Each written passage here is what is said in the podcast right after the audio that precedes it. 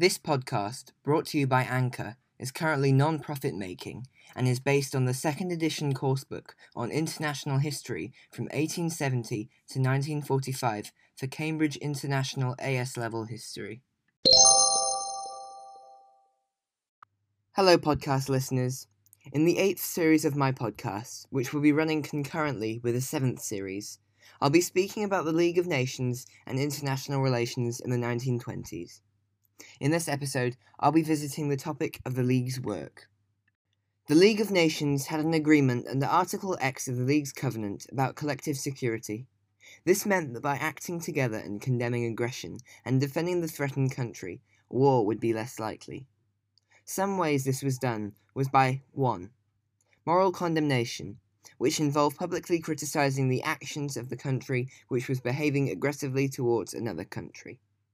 2 economic sanctions, which basically meant stopping trade with an aggressive country so that their economy suffered and discouraged them from acting aggressively.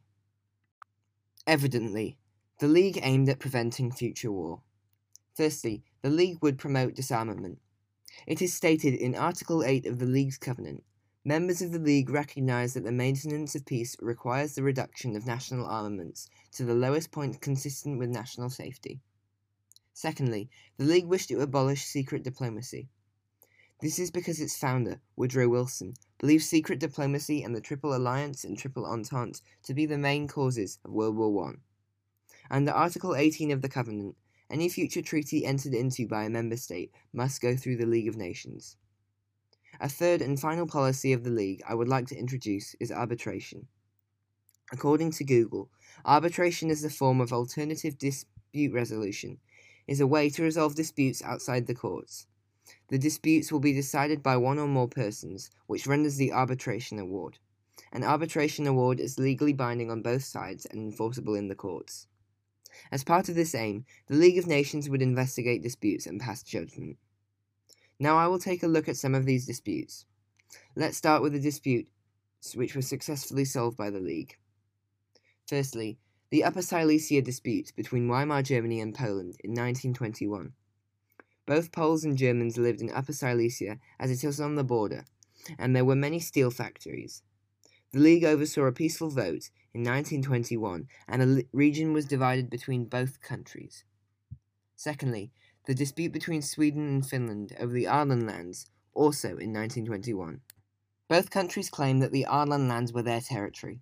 Sweden claimed it was theirs as 90% of the population was Swedish. Finland claimed it was theirs as it was geographically closer and had belonged to Finland since its independence in 1917. The League decided that the Åland Islands should belong to Finland, and Sweden accepted the ruling. Thirdly, the stray dog incident between Bulgaria and Greece in 1925. Bulgarian soldiers mistakenly killed some Greek soldiers, and Greece invaded Bulgaria. The League demanded that both sides should stand down, and Greek forces withdrew. Observers were sent to assess the situation, and Greece was told to pay £45,000 in compensation. If the rulings were not followed, the League threatened to impose economic sanctions. You may be wondering why it was called the Stray Dog Incident. At the border crossing, a dog managed to escape from its leash and decided to go around the area. Its owner, a Greek soldier crossed only few steps into the Bulgarian territory to retrieve his dog, and he was shot on sight, and both sides began shooting at each other. Fourth, Memel in 1923. The region and port of Memel were placed under the control of the League of Nations. However, Lithuania claimed the region and invaded it in 1923.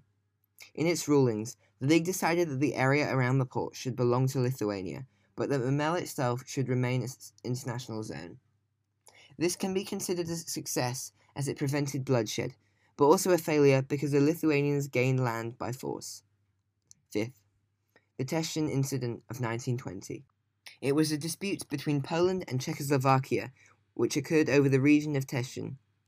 The dispute was bad enough that the Czechoslovak Polish War occurred between the two countries in 1919. In 1920, the League gave the northern part of the region to Poland, while Czechoslovakia received the coal mine rich southern part. However, this led to poor relations between both countries for the next 20 years. Finally, the Yugoslavia Albania border dispute, which occurred in 1921. Open warfare had existed between Yugoslavia and Albania, and Yugoslav troops entered the Albanian territory in November 1921 due to ongoing disputes. The League of Nations sent a commission consisting of those from Britain, France, Italy, and Japan to investigate the border dispute. The League of Nations found it in favor of Albania, and despite complaints, Yugoslavia had no alternative but to withdraw its troops.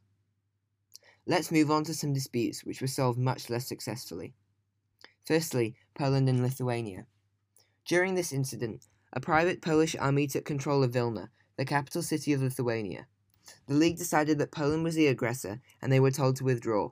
However, Poland refused, and the British and French did not send troops to enforce the League's decision. Secondly, the Corfu crisis of 1923 between Italy and Greece. While investigating a border dispute between Greece and Albania, an Italian general, Tellini, and his men were killed. Mussolini blamed the Greeks and ordered soldiers to occupy Corfu until Greece apologized and paid compensation. The League condemned Italy as the aggressor, but Mussolini refused to listen. He asked the conference of ambassadors to resolve the Corfu crisis, and Britain and France gave in to his demand to resolve the issue outside of the League. Thirdly, the 1920 to 21 Treaty of Riga. In 1920, Poland invaded Russian territory, and by 1921, the Russians had no choice but to sign the Treaty of Riga, and Poland gained around 80,000 square kilometers of land. The League of Nations took no action against Poland's open aggression because Russia was not a member of the League and Britain and France were anti communist. Before I end this episode, I'll speak about two of the League's main failures. Firstly, the League could not stop powerful nations. For example, in 1923 when France invaded the Ruhr and Italy occupied Corfu.